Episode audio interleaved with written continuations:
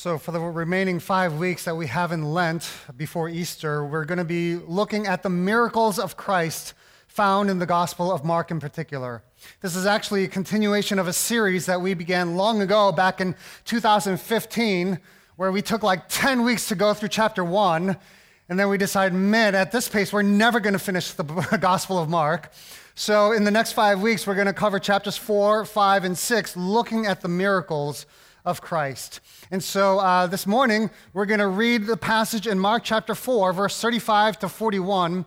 If you do me the honor of standing as we read the Word of God this morning. That day, when evening came, Jesus said to his disciples, Let us go over to the other side. Leaving the crowd behind, they took him along, just as he was in the boat.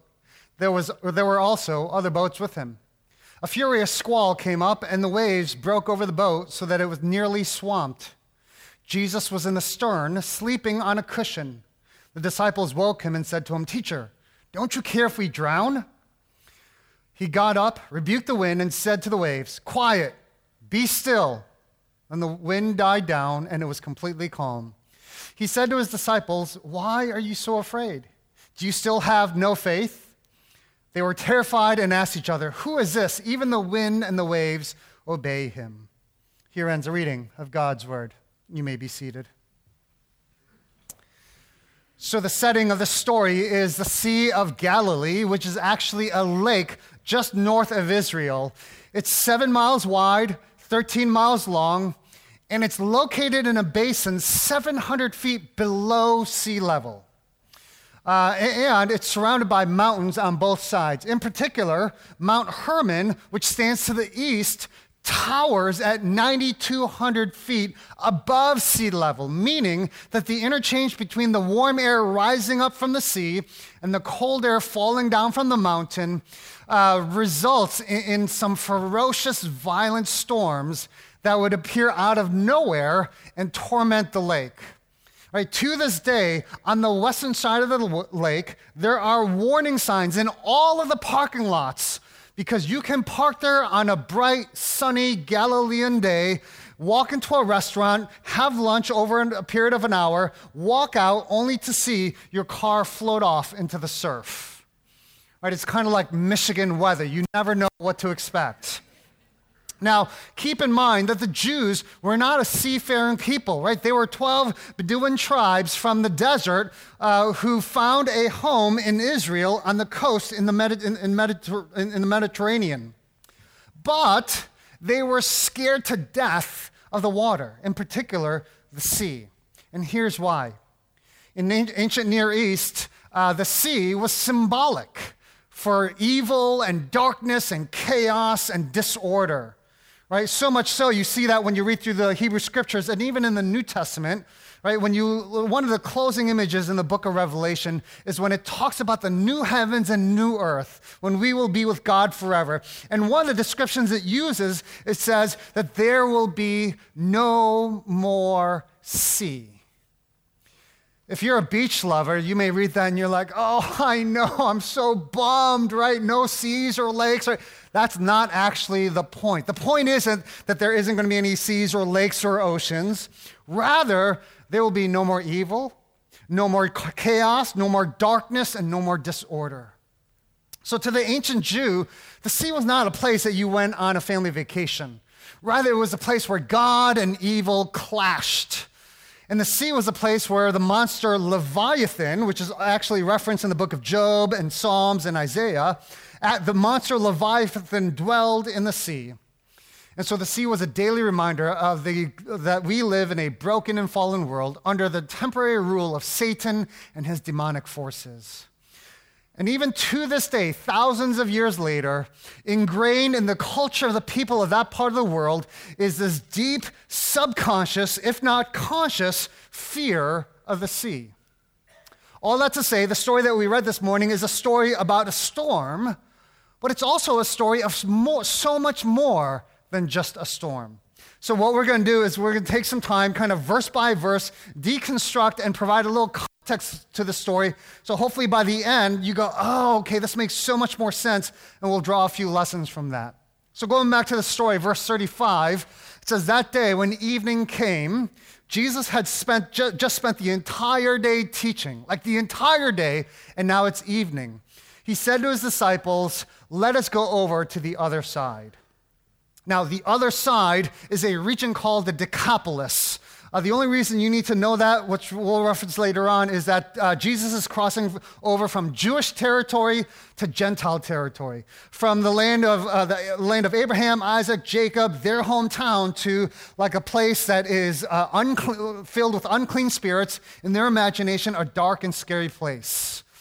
Uh, and then in verse 36, leaving the crowd behind, they took him along just as he was in the boat. So Jesus was already in the boat. What was he doing there? Jesus was teaching from the boat, which was natural back in those times. He used the water as a natural sound system and the embankment where the crowds would have sat as a natural amphitheater. So after teaching in the evening, they pull up anchor and they head off. Verse 37 A furious squall came up, and the waves broke over the boat so that it was nearly swamped. Now let's dig in a little bit to some context here. The phrase furious squall in Greek can be translated hurricane. Right? So the waves are crashing about and uh, uh, crashing over the side of the boat. It's the water is filling up and they are about to capsize.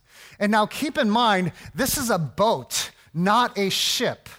And so back in 1986, they, dis- 86, they discovered a, a, first century Galilean uh, fishing boat. And it would have measured about 27 feet long, about seven feet wide, and about four feet high. Powered by a one sail and four people on oars, uh, with a seating capacity of about 15 people. All that to say is this you do not want to face a hurricane in this, right? Verse uh, 38 Jesus was in the stern, sleeping on a cushion. Again, here, uh, near the front and the back of, of, of, a fishing boat, there would have been a large sandbag serving as a ballast, which provides stability to the boat. Uh, um, and Jesus was up there taking a nap uh, because that's what you do in the middle of a hurricane, right? You take a nap, you uh, get a little shut eye.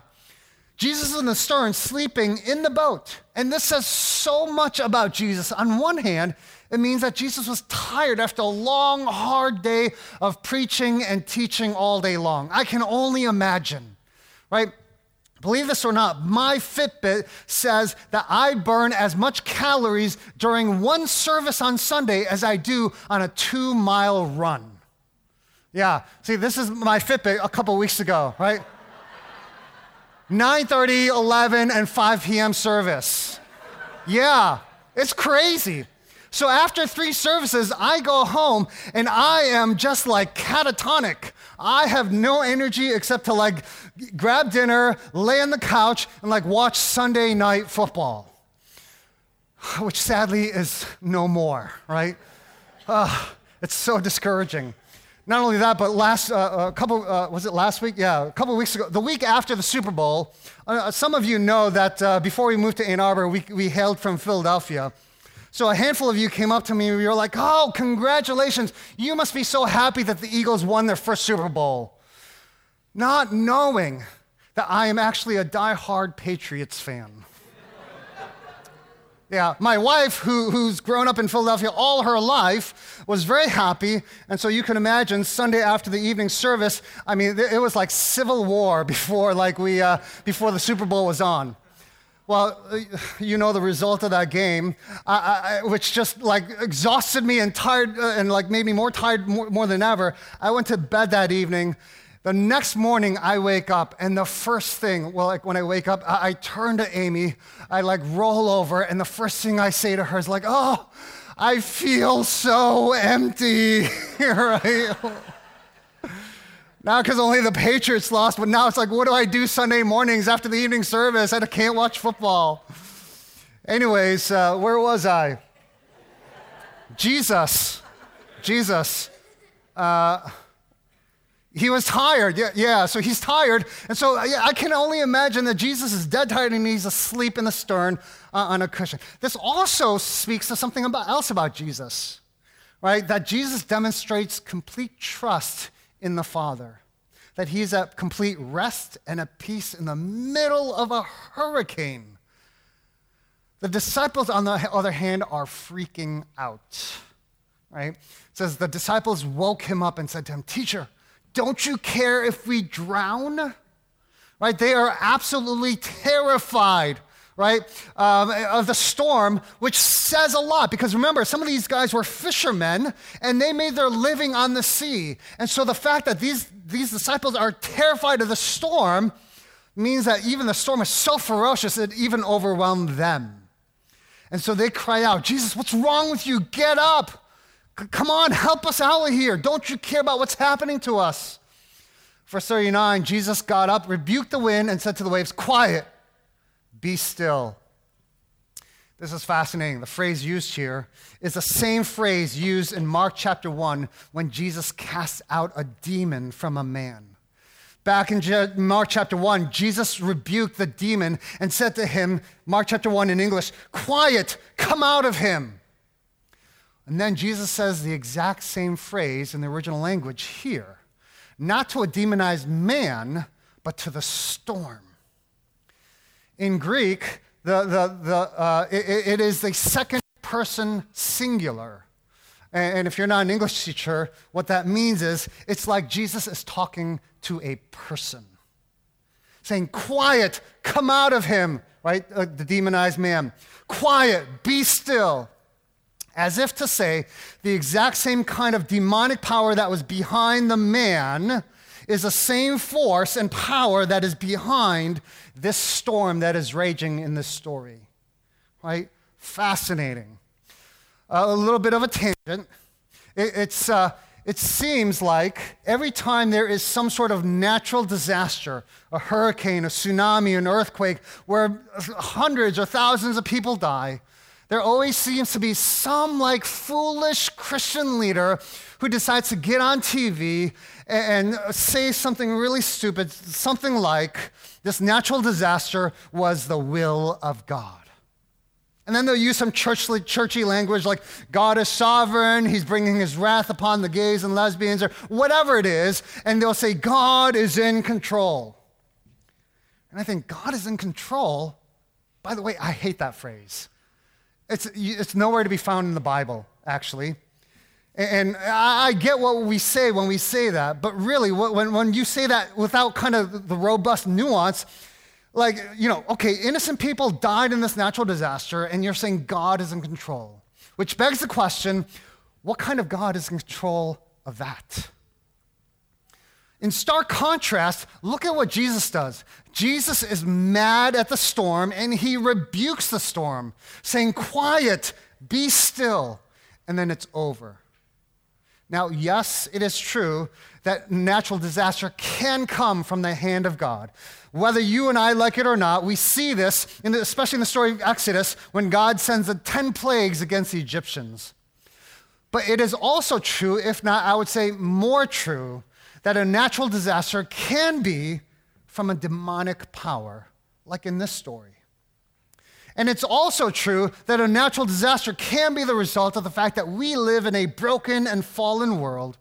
And, and, uh, and sometimes uh, nature and humanity clashes, and we're on the losing end of that. Which reason do you think Jesus seems to default here? It doesn't seem like what he thinks jives with a lot of the televangelist people talk about, about who's, who's the cause of all this. Back on track, off the tangent. Verse 39 Then the wind died down and it was completely calm. Now, in English, here it says, uh, it said that there was a furious squall, and then it says it was completely calm. But again, another really fascinating thing in Greek is this when it talks about a furious squall, in Greek, it's the word megale, meaning like uh, it comes from the word mega, which is what? Big right? Like mega church, megatron, mega whatever, right? It's a mega storm. And it's a play on words here because here in this verse, after Jesus rebukes the wind, uh, uh, like it says, then it was mega calm. almost as if to say, it's not like just the winds died down and went back to normal. It was, it's almost as if to say there was a strong storm like that no one's ever seen before, and then it became so still, as still as glass. It was a mega calm, which is kind of eerie. Verse 40, he said to his disciples, Why are you so afraid? Do you still have no faith? Jesus, who was the one being questioned earlier by the disciples, don't you care, Jesus, is now the questioner. Right? And, and he asks, Why are you so afraid? The word here is pejorative in Greek, meaning he's not just saying, Why are you afraid? Or like, why? It doesn't mean, Why are you scared of this moment? He is saying, Why are you so cowardly in your character? Why are you the kinds of people who are cowardly and get scared of everything? Do you still, after all that we've been through, after all the healings that you've seen, after all the miracles that you've experienced, after all that you've been with me, do you still have no faith? And so the one who was being questioned turns around and is now the questioner. And then it says in verse 41 they were terrified, right? And so, this again, this is even more graphic and more vivid than they were scared. It says they were terrified. And again, another fascinating thing is look, they were scared of the hurricane, which is like a storm that they've never seen before. And now they are terrified of the rabbi who has power over the hurricanes. And the closing question, that is the entire point of Mark's book, is this they ask, who is this? Even the wind and the waves obey him. I mean, their eyes are wide open in amazement, in terror, in fear, in wonder. So, now, given this story, now that we've walked through this story, let's kind of uh, uh, go through some, a few lessons here, right? Mark, like any brilliant author, there means that there are multiple layers to this story. The, the first uh, I'll, I'll, say three. The first one I'm barely going to spend any time on because we'll, we'll, come back to it in the coming weeks. The first point that Jesus is try, uh, that Mark is trying to make is that Jesus, who is this man? This person is the Messiah. He is the Son of God. Right? That, that's the most obvious point. And again, we'll come back to that in the coming weeks. But, uh, but uh, another layer under that, and maybe obvious uh, to, to some of us, because maybe we've heard this in sermons before, and I'll reiterate this again to us, is this Jesus is with you when your boat is about to go under, and you are freaking out. Now, if you remember back in chapter one, which was uh, back in 2015, what, three year, two, three years ago, which means none of you remembers, right? Uh, Mark was actually written uh, a few decades after Jesus to Christians in the city of Rome who were undergoing persecution, prison, torture, and death, all in the hands of a crazy, psychotic Caesar named Nero. Right? He was putting Christians to death, uh, burning them, and uh, uh, throwing them to the lions. And the disciples in Mark's day, no doubt, are freaking out so, Mark, in writing this story, is drawing a parallel between the disciples on the Sea of Galilee and what the disciples, uh, what the followers of Jesus in the city of Rome at that time were going through. So, Mark is trying to say, look, contrary to what you may feel, because feelings are deceptive, you are not alone. God is not indifferent, He is not aloof nor is he numb to all of your pain and suffering. Instead, God is with you, which means that you are never alone.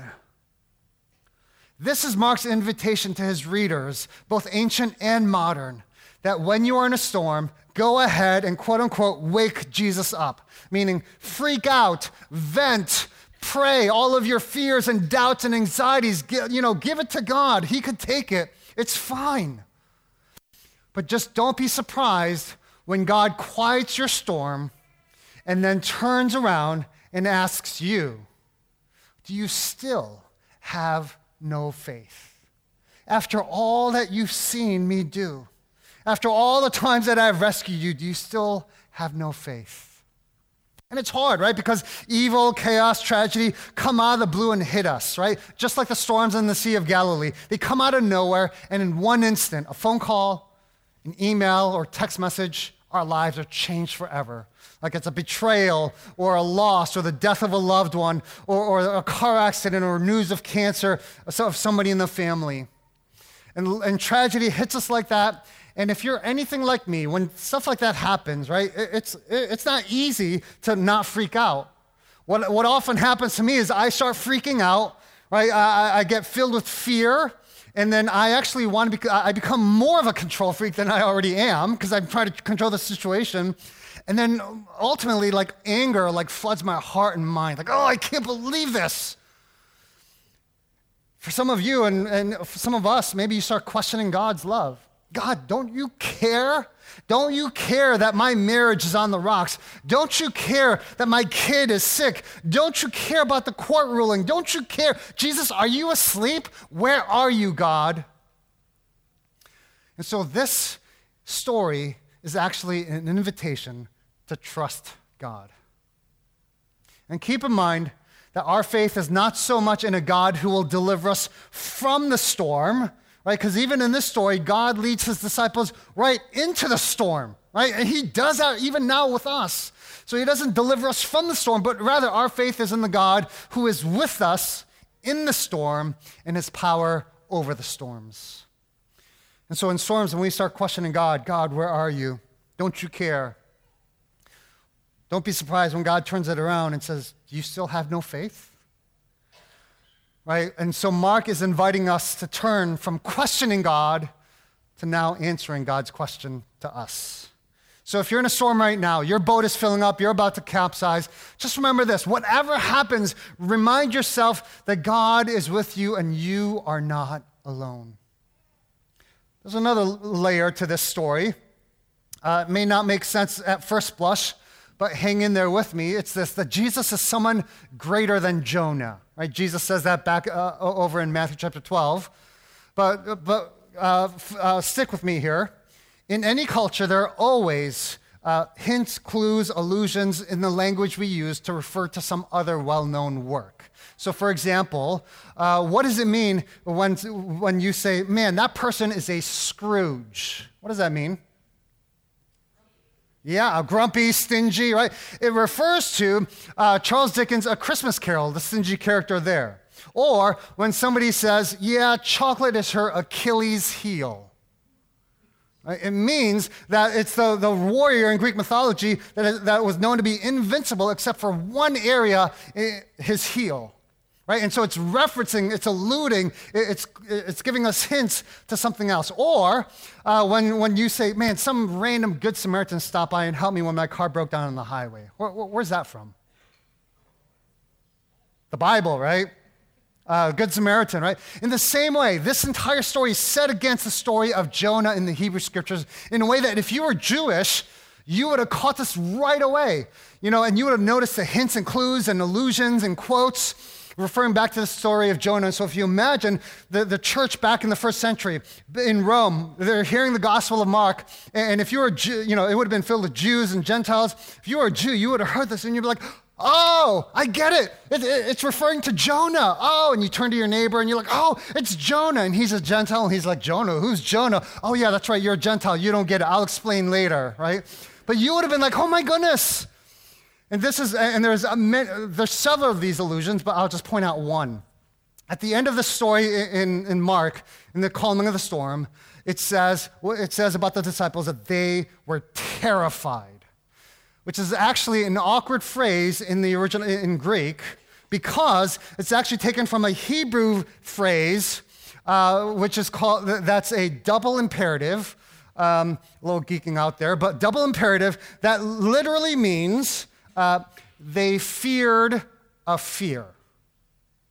So if you read Mark chapter 4 in the Greek, it's, it would have said instead they were terrified, it was that they feared a fear, which is a well known line in the middle of the story of Jonah when the sailors in the middle of the storm are scared to death. And it says that the sailors feared a fear. And again, if you're Jewish, you'd be like, oh, Jonah, now I get it. This entire story is a comparison and contrast between Jesus and Jonah. They are both similar and very dissimilar.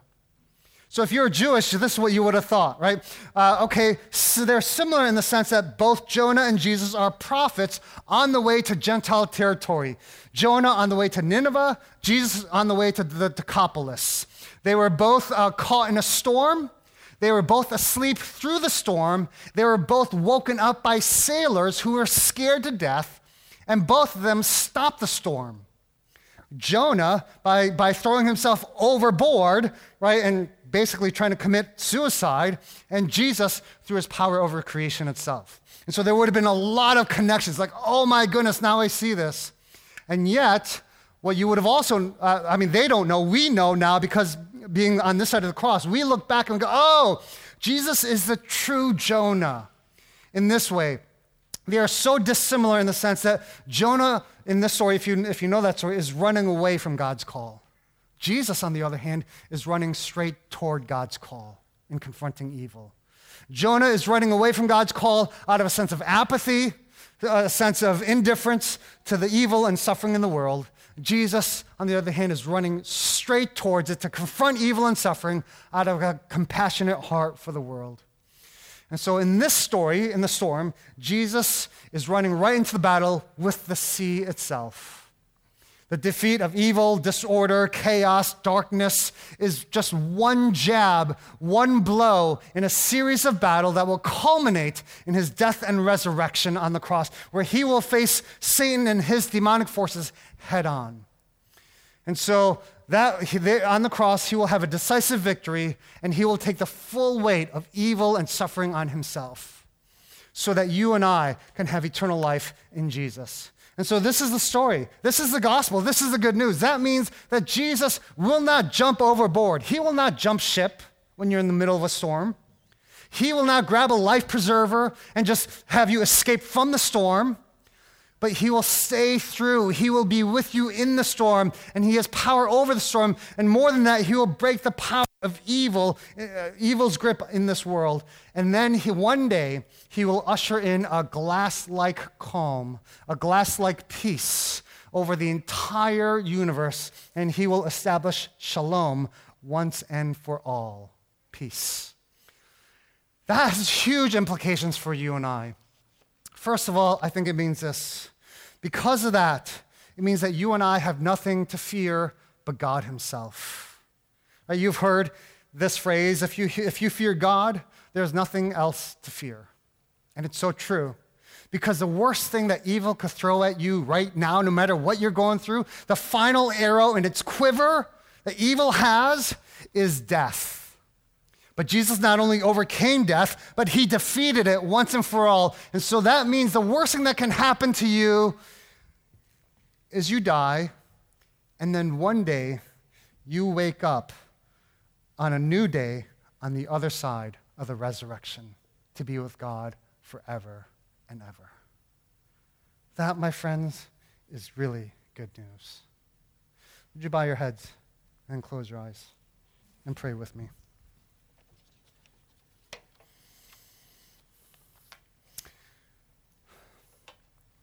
And so, God, for those of us who are walking through some deep waters now, or will, will be walking through some deep waters,